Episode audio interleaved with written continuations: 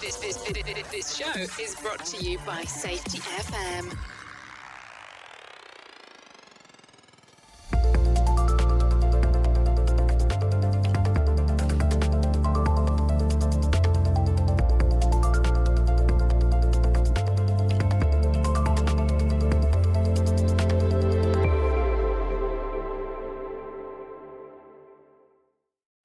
Hi, listeners, this is Brent Sutton. Welcome to the special holiday season episodes of the Practice of Learning teams. In episode 13 and 15, I'm joined by Bob Edwards and Andrea Baker on the learning of learning teams. I've known Bob and Andy for a number of years now, and I respect the work they do with Dr. Todd Conklin and training HOP and learning teams and supporting organisations on their HOP journey. In this special two part series, we explore the learning of learning teams and our shared experiences in our own development and the development of others. From the hosts of the podcast series, myself, Glynis McCarthy, and Brent Robinson, we hope you enjoy this series and that 2021 will be a great year for building a better community of practice. We will return on the 6th of January with a special mini learning team episodes on dynamic risk and learning teams. From all of us to you, please take care and see you in 2021. Yeah, so our goal is to gain an understanding. So I'm big on whatever helps. So we we did a learning team on a uh, transform a, a um, was an engine that that ran a big generator. Anyway, the, the engine blew up. You don't care about the details, but the they were doing a forensic analysis of that engine, and they should because it was a catastrophic failure, like beyond anything. And I'm a gearhead, beyond anything I've seen an engine do.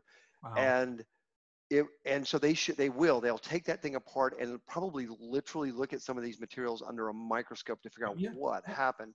But what that didn't tell was the context of the work. You've got seven remote sites. You've mm-hmm. got a handful of maintenance crew members. You can't get more people trained in maintenance because there's no maintenance schools in this country anywhere near them. They can't get parts for this generator and they can't even get a replacement for it. And and the the daily checks had turned into weekly checks had turned in once every 10 days. In the control room they didn't have hardly any sensors of the i mean that context was so rich that and we learned all this stuff in two one hour sessions with the maintenance crew. And it was so cool because when we were reviewing we had the flip i use flip charts a lot so does andy especially when we're in person we just write notes on the wall so we can keep track of the conversation.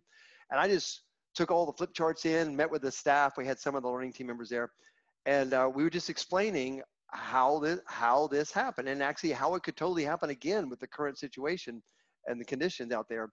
And the guy that was there that was the y tree analysis guy i watched his body language because he went from sort of this to this to pretty soon he's leaning back in his chair.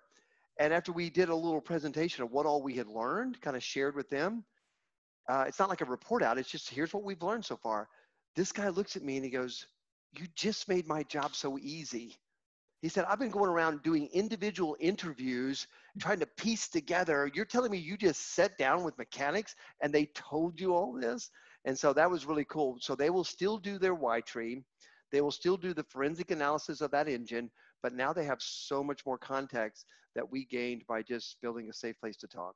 So yeah, Which so I think it all comes together. Yeah, because um, uh, th- th- there's a standard called ISO 12100 for machinery safety, and, and it basically says that you need to understand the context of how the hazard functions, mm-hmm. and you need to understand the context of how the human interacts with the hazard. And for mm-hmm. me, a learning team is all about that human interaction. It's that, that that relationship that people have with this thing yeah. Whereas things and like then, ops and and all these other um, fault modes are really good about the hazard. Yeah. Yeah. But that ISO standard, I mean, the really exciting part for us is the the fact that that thought process of looking at those two things was born from the same thought process that you know learning teams were born out of, right? So this, yeah. this idea of understanding that interface and and you can see now sort of in the history books the moment in time that a large organization decided that hey you know we're going to create this iso standard for you know not just one group of people to look at but a significant portion of the population is going to be you know subject to to making sure that we have an understanding of these things you know before we make decisions. And that's um that's a shift. When we talk about you know past present and future that's a that's a shift that's fun to watch while it's happening. Um, because it is it's happening around us right? Where you know different groups of people are um, understanding how that blue line knowledge or you know work work is done is crucial in order to make any sort of decision in how we want to improve right? We we we need that information in order to to understand where we need to go next and we need the people closest to the work to help us even know how to make, take that next step so Right, that path. That's right. And I, and I think that challenge is that you you you get the um, and I, I don't know if I use the right term. You get the evangelical groups of people that that like to take that new shiny toy and and and make it look at certain a certain light, and and, and that's why I mean we have this constant debate about the you know blue line, black line. We we talk about work workers imagined, work workers done, but the Mhm. reality is there's nothing wrong with planning. Oh no you need planning prescribing what, what you think things will look like. That that that's really important. That these things aren't a divide.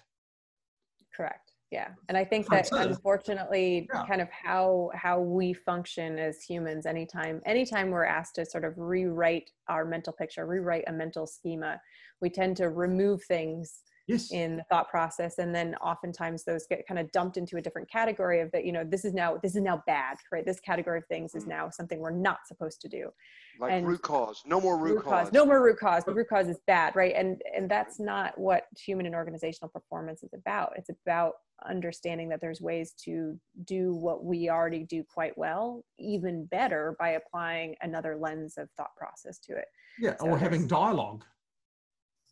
Oh Basic. yeah absolutely yeah I, I I got told the other day that that learning teams was was simply um, uh, dialogic thinking, and that I just simply popularized it. And I said, uh, yes, I had, and um, it actually came from Plato. Um, and I'm waiting for his lawyers to write to me that's a great answer Brent. um, because So you know, I- dialogic thinking is, is is based on adult education principles, which Yeah. is that uh, if if you're in a room and you're telling people what to learn, you, you, nothing's going to stick. right. If you co-create and co-construct with them, that Right. everything's going to stick. because we all have right I mean, we're we're not building mental models from scratch when it comes to working with adults we already all have a thought process about how things should work and what they should look like and so Yes. to create a, a false construct of authority as to who has the best idea Mhm. Right. um, it, it does not work very well especially No. when you know the folks who are subject to that decision of who had the best idea has to live with that decision and work with it every day in and out i don't think there is a an, a human in history that would be okay with um with with that thought process of, Well, in actual fact, um, we, we actually describe it. Um, uh, hu- humans look like that ugly pumpkin you can't take to country fair because it's got all these bumps and lumps in it. And that's what adults are like because as children, you know, we, we, we learn through layering. Mhm. As adults, we don't like that stuff. Um, we, we, we call it, uh, when I was talking to Sam the other week, um, I call it water torture. Training has become water torture. We hold the Yeah, yeah. down, we pour Well, it on them. Yeah, it's it's Tayloristic, right? It's we're Yeah. fighting against uh, the uh, against Taylorism, right? Where you you line kids up and you force feed them information, and they're supposed to retain it. It's the same thing with the workforce, right? It's that, and even with with you talking about planning, the planning actually gets much better when people that actually do the work are involved in the planning. Whereas, you know, Frederick Taylor said, separate the two. The worker's not capable of doing what the planner does. The planner's smarter than the worker, right? You guys know all this stuff. And so we're fighting against a lot of those. And so I also believe that plans are important, but they're also, as soon as you go into motion, things start changing, variability kicks in. And you've seen, uh, Brent, in your sort of history, we've we've moved that that black line blue line used to be more of a drift model, and you see it now as more we've you use more of a variability model because it's a lot of times we're we see people overperforming the plan, right? They're doing more than what the plan even called for. Oh, look, I got three. I yeah. got three good quotes for you here. Churchill said, "Plans are of little importance, but planning is essential." Hmm. Eisenhower said, "Plans are worthless, worthless, but planning is everything." And then my favorite philosopher said, "Everybody has a plan until they get punched in the face." Mike Tyson. So there it is, right? So we need plans, right? But we also need to realize that that that we're going to go into motion and things are going to change pretty quickly. And the people close to the work, they know this better than anybody. And I think what's happening is the, the bit that we're missing is that ability to reflect. Mm-hmm. So you know, um, you know, every morning I have a plan when I get out of bed. Now, now some mornings that plan is you you know fall out of bed. Sometimes that plan is yep. you actually have a deliberate. You make a, you make a list, right? Yeah, you make a list. Yeah, absolutely. Um, but what's really interesting is that how often does your list, whether it be in your head or on your paper, Bob, how often does those those two things actually pan out to be the same? I got two things done on my list yesterday, but I was busy all day long. two things, Brent. That sounds like and I had every intention of getting every one of them. I have about 12 things on my plan from yesterday, and today I've gotten about three more things done on it. And I still feel like I've been busy all day long, but I just. It's interesting. My family come up with a list of chores for me during a lockdown when you can't go out and buy something. And I said, you need to plan for the next lockdown so I can go and buy the stuff. So Ahead that when we have a lockdown, I can then do it. But don't ask me to do something, you know, when we're in lockdown. It's just not possible. Do you, do you guys not have Amazon there? Uh, we, we do, but what happened was that uh, everyone went online and there are only so many postal workers or couriers that can exist.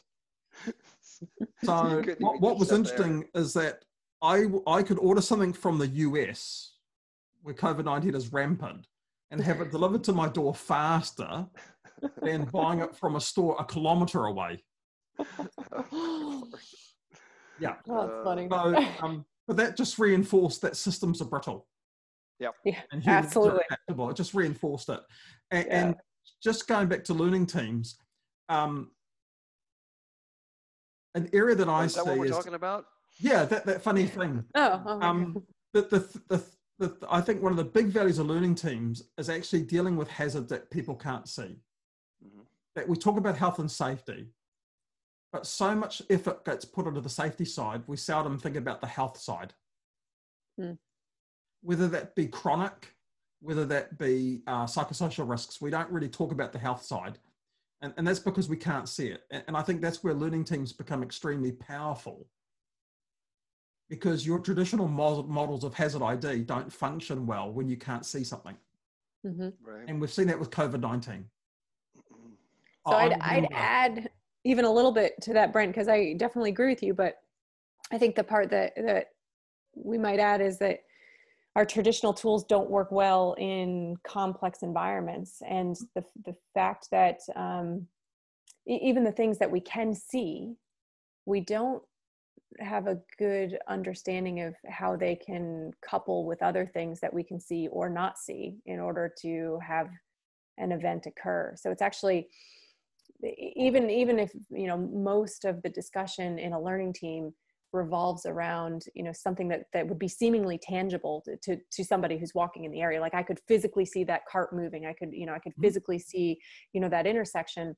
It's not until we understand how they function in real life that we see that those seemingly innocuous, unimportant things can come together and suddenly we have uh, an event that we didn't see coming right and so i i agree and am adding to that thought process oh, even visible becomes invisible when we when we don't know how all the pieces interact yeah i think as humans we, we don't perceive danger um, uh, through uh, time or, or proximity. That makes sense?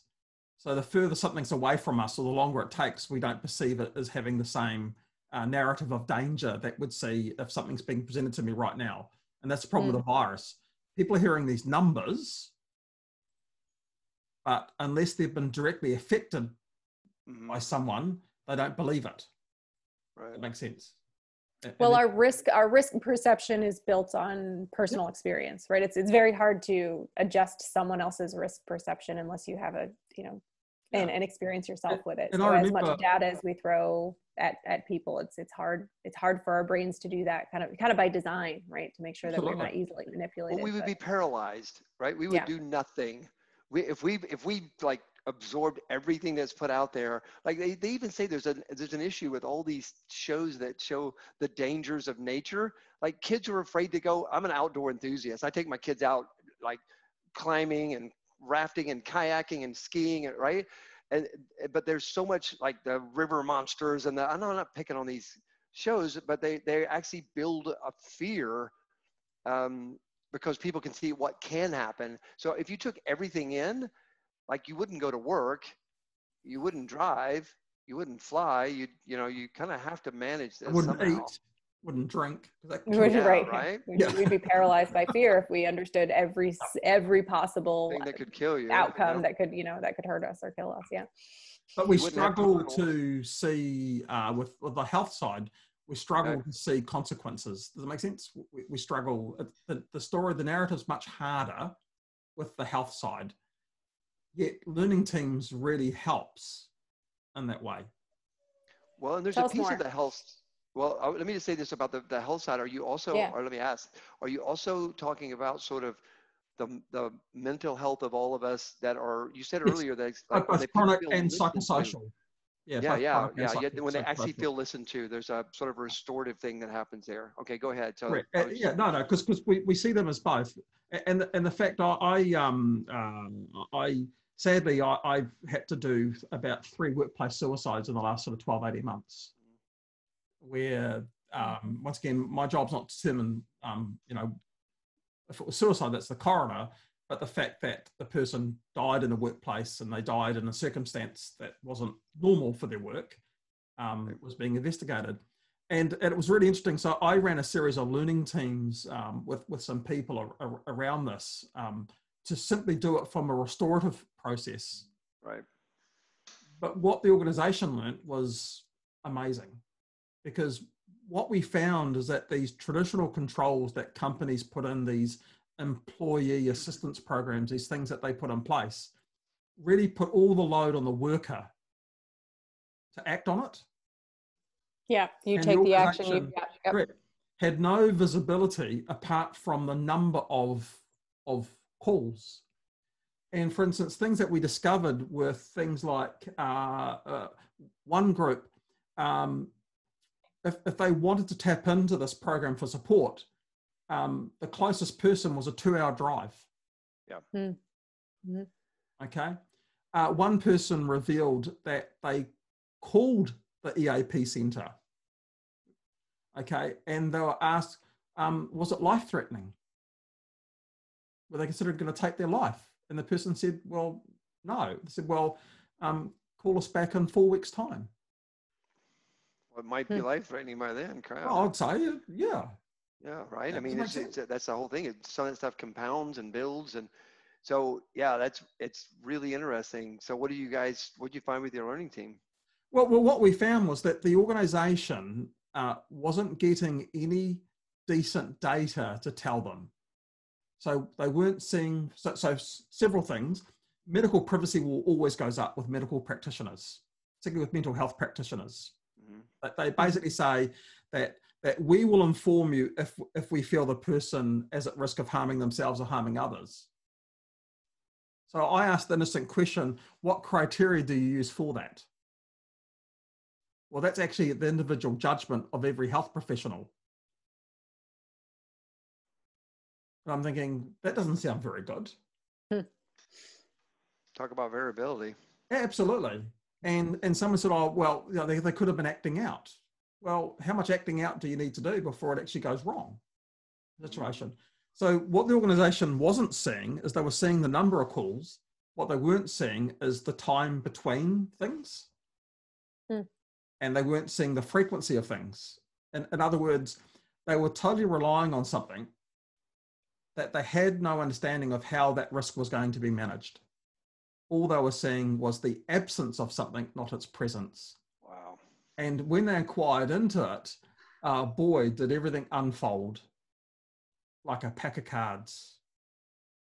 And it really shaped the organization's belief in what they were trying to do because effectively they had outsourced it to someone, Mhm. but not understanding how it would actually work. Yeah, And- so they and- were compliant, right? They were compliant. They had an AEB, Well, they've, they've, AEP they've got it. They've got, a- they've got a program. I mean, you know, it's no Or different EAP, any other program they put in place. They, they've done those good things. Uh, the other thing we, we actually got them to do, we got every senior, senior manager to try it, to call the number. Wow. Okay. What happens? And they were scared of doing it. And I said, well, how, how can you um, uh, inform your people about something if you haven't tried it yourself? I said, I'm not suggesting that you have suicidal thoughts before you call the number. I'm not suggesting that. But why don't you find out what is the process? What does it look like? How do you get dealt with? What does it mean to you? Um, you know, rather than uh, over here, they're, they're doing crazy things like, you know, first aid courses for workplace suicide. You know, Yeah. Do, you- do you want your frontline workers to be put in that, that position? you know, how much training does a person need before? Uh, to me, it's no different to um, if people say, you know, we want people we want people to put fires out if something goes wrong in a factory. Well, that's not the person's job. They're not exposed to an environment of having to work with those hazards all the time. And you're asking them if a single event happens that they're going to come in and they're going to do an amazing job. So I think from my point of view, what, what the learning team really did was it basically gave clarity to the organization that the nature of the risk, the hazard, all these things was, was much more variable than they ever thought. And it really questioned um, how they're going to control it. And mental health is something that we continue not to want to talk about because it's too difficult. And I'm wondering if, in the world of COVID 19, if that's actually a good time for us to have that conversation. Maybe it's a, it's a, Yeah. it's certainly needed right now.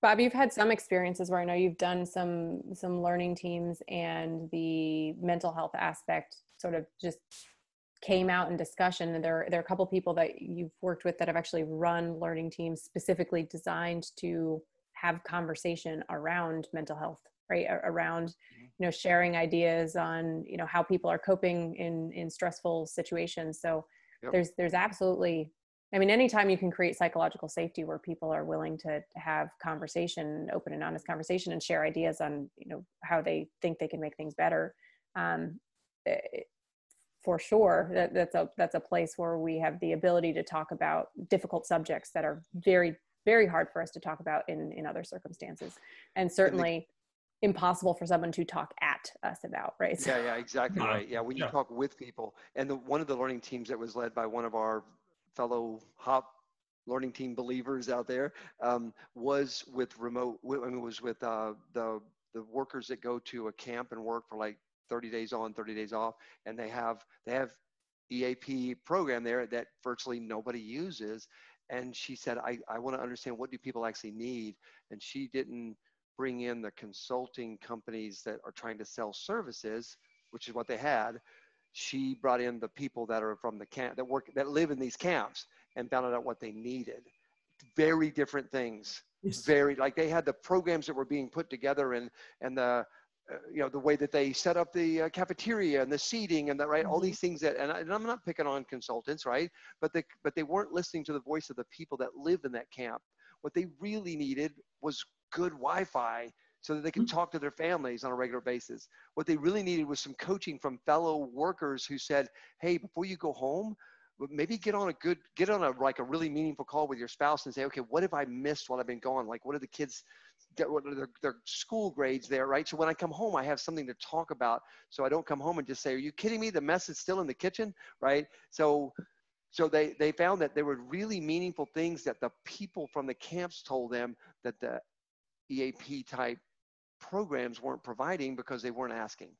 So That meant that's where having- the Yeah. Sorry, that, that meant they had to acknowledge that everyone is affected in their own way when they work in those isolated environments. but it's also the the acknowledgement of of what you know what problem are we actually trying to solve right. right so i mean most most difficulties with canned solution sets is that they also assume a canned problem. So and but until we talk to the people who are looking for help or needing help or can teach us what their reality is we don't really have an understanding of the areas that we can take some action to make improvement. Until we can define what that actually is then guessing as to how to solve it is you know near impossible. Well look it's interesting because your, your friends over the border in canada uh, were the first country in the world to publish a standard on psychosocial risks Hmm. okay and they've done an incredible job uh, based on on a seven year um, uh, process that they looked at and and what they said is that the most important thing is dialogue there is no yeah. one fix to this issue yeah. and that people need to understand your framework of how you manage the risk not the controls but the framework. Mm-hmm. that everyone's journey is different. And and here's where has how we're going to support that journey. And organizations simply need to share what that journey looks like. That could be a bit scary though brent right? Because now it's starting to feel like oh my goodness it could you mean we don't have like a canned program we can put in place. It could literally go in a completely different direction than what i'm thinking. So right i mean so that what they're saying is the dialogue's most important well when you have that dialogue you're going to find out that some organizations it's going to be something very different than another organization it's not yeah, well, I, I think there's this. The, the, uh, part of it is that all of us are affected by mental health. Okay, there is no one at a zero. Okay, there's no one out there that I mean, my, my, my daughter reminds me every day. At 14, she's completely feral. Okay, but the thing, and, and Andrew, all the joys, all the joys. Embrace what you've got now. Okay, embrace it. it. Yeah. Um, but the thing here is that um, and it's no different. We talk about you know the variability, the blue line, the black line. Well, that's the same for our mental health. Okay, we're always variable in, in that way, and, and I think yep. this whole thing comes back to just simply uh, normalizing it that that's actually okay. Oh yeah, I mean it's it's helpful to to be able to have discussion so that that people can also see the reflection of themselves and everyone else right to, yeah. to understand you know that what we might have defined as normal is not necessarily you know the the normal that the rest of the world sees and if you if you always think you're on an island because you don't have a story that sounds like yours or looks like yours then then it's very difficult to you know even have the desire to want to have a conversation yeah. Around that it reflective and, practice that we see missing for mm-hmm. many people and, and, i'm talking now in the safety world it's that reflective practice and, and on learning teams, you call that soak time. Right. Mm-hmm. But and I don't know that I don't know that we have a, a, hard time, maybe as individuals, being reflective. I mean, I think everyone is, you know, it's variable like everything else, right? So, you know, some some folks are are, you know, it's quite natural to them to to be reflective and and be very deliberate about it.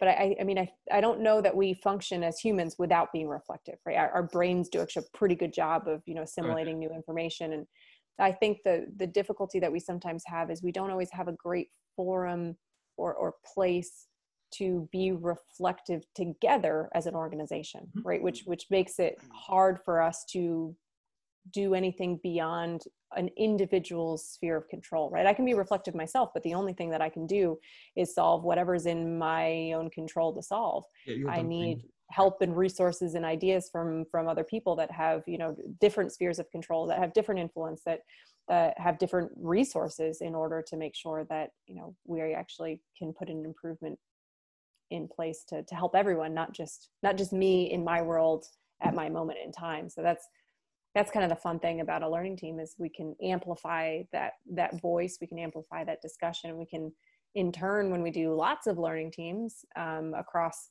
across a large you know large part of the organization you actually amplify your resource of what you need because it's quite easy to put a really good argument together as to why we need to actually spend some resources on something when you can hear the reality that story from so many different places and so many different people struggling with the same things and then looking at the same same risks so that actually um, probably gives you better information for what you want to fund right? And what you want to I change. Would think so, yeah. Yeah. yeah. Because I get, I know how this has worked in the past. When I was a maintenance manager, every year it'd be budget time, and I'd be like, hmm, let me put some stuff together. And I'd ask for hundred thousand dollars for this, and they say you get twenty thousand dollars. And I'd ask for fourteen for this, and they give me three, right? But it'd be almost stuff that I would just kind of brainstorm last minute to make a budget. Now, probably nobody else does it like that. Everybody else is much. Oh, I'm sure, Bob. Everyone else right. is plans like five years ahead of time and has Right, a very right. But when we do it, when we Well, do children. operational learning, we we we learn so much stuff that that we can actually say, hey, you know what? This would be a good thing to go on the this this is beyond the learning team's capacity to fix this. No problem. Let's take this as the story that it is and provide it to our leadership to say, hey, this is something that probably needs some attention, and here's why. Here's the story behind it. Is it a, that narrative? And, and look, Mhm. that but that reflective thing, um, absolutely. Uh, as people, we all reflect in some way. Some of us are better than others at that reflective process um, because it's a it's a s- bit of a skill. Mhm. Um, and if we don't use the skill, we lose it. A- a- And I think learning teams is really good at building that reflective practice for people. Um, but it's that reflective practice that allows us to more sort of build those uh, critical thinking skills. Yep. Well, yeah. So, so even in times of crisis, like with uh, COVID nineteen, like I had the privilege and, and really honor of being asked to come into an essential manufacturing site for two weeks and basically run a two week long, yeah, like every day was a learning team, right? To go into operations, spend my time with anybody and everybody that I could to learn, to listen faster, because there was so many things coming, right? CDC says this, who says that, uh, the, the corporate office says this, the headquarters group, it was like whiplash to the people in the operations, right? And so it was really important, like you said, to sort of kick in our, our critical thinking skills and to listen faster. That's kind of where that came from with us is, uh, man, if we don't listen fast, we're going to put things in place that could actually cause harm that that we didn't even see coming. So we got to get the voice of the worker in there quickly, right? As as all this stuff was changing, it was pretty Yeah, remarkable. because you can't stop it changing, and that, that's the, I suppose that's the good side to a pandemic.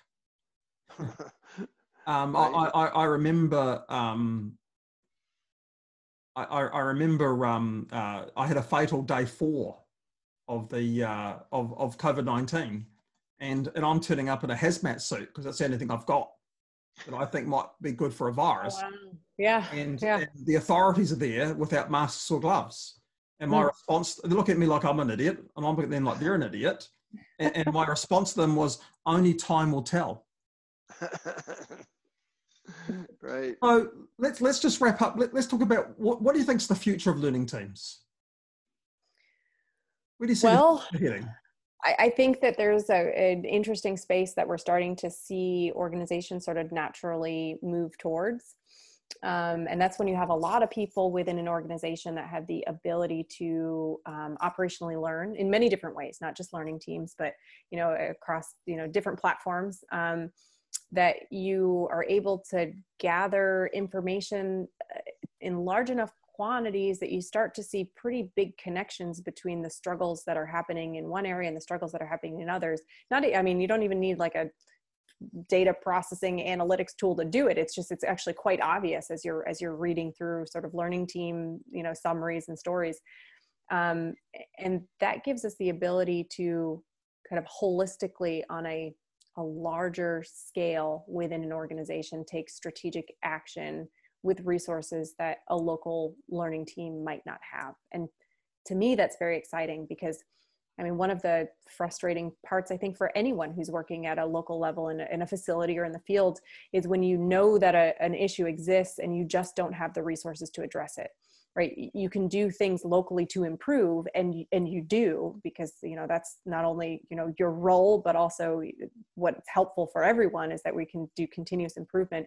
But the step change of doing some sort of innovation requires really good ideas Yes, yeah. which a lot of people can have but also sometimes not all the time but sometimes resources that we can't achieve at a local level and so to me that's very exciting to be able to put a lot of brains on a problem as well as more resource than we would have um, if we only have you know five or six people in a room talking so. Right. And that's all part of that domain. We call it domain ownership.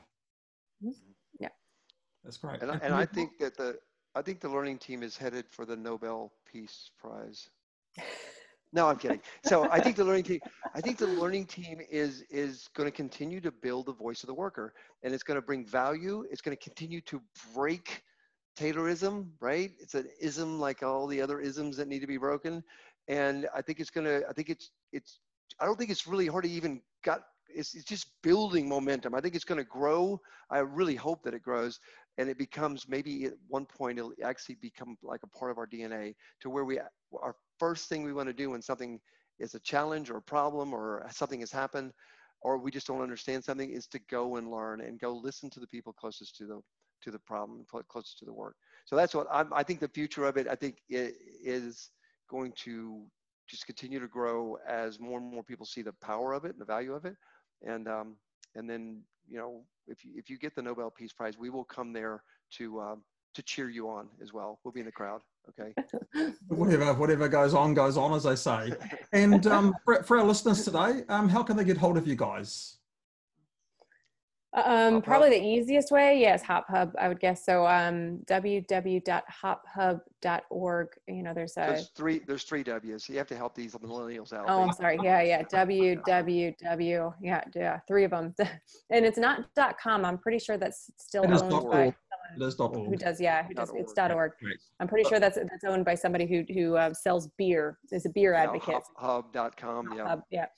Um, and there's just there's a group of us that are in a consortium, and we um, share our resources freely with people, and so contact information is there, and so Bob and my contact information is also there. That's great. Yep. Look, thank you both for sharing your journey with us today. Um, it's always been great, and and I hope um, that we'll be able to plan to meet up soon. I, am planning maybe 2022, 2023. Hopefully sooner than that. So I'm, I'm, gonna get on this flight and come to New Zealand right now. So I'll, I'll see look, um, look, come for the day. You'll spend two weeks in isolation first. We'll catch up for the day, and then you'll spend two weeks on the way out. It's a great time. Yes. yes. Thanks, All right. Thank, Thank you very much. Thanks Take for care. having us. Bye. Thank you, listeners, for being part of this podcast. We'd love to hear your learnings from today or other topics you would like us to support you on. Go to www.podcastlearnings.com and be part of the community practice of learning teams at www.learningteamscommunity.com. The views and opinions expressed on this podcast are those of the host and its guest and do not necessarily reflect the official policy or position of the company. Examples of analysis discussed within this podcast are only examples. They should not be utilized in the real world as the only solution available, as they are based only on very limited and dated open source information. Assumptions made within this analysis are not reflective of the position of the company. No part of this podcast may be reproduced, stored in a retrieval system, or transmitted in any form or by any means, mechanical, electronic, recording, or otherwise, without prior written permission of the creator of the podcast, Jay Allen.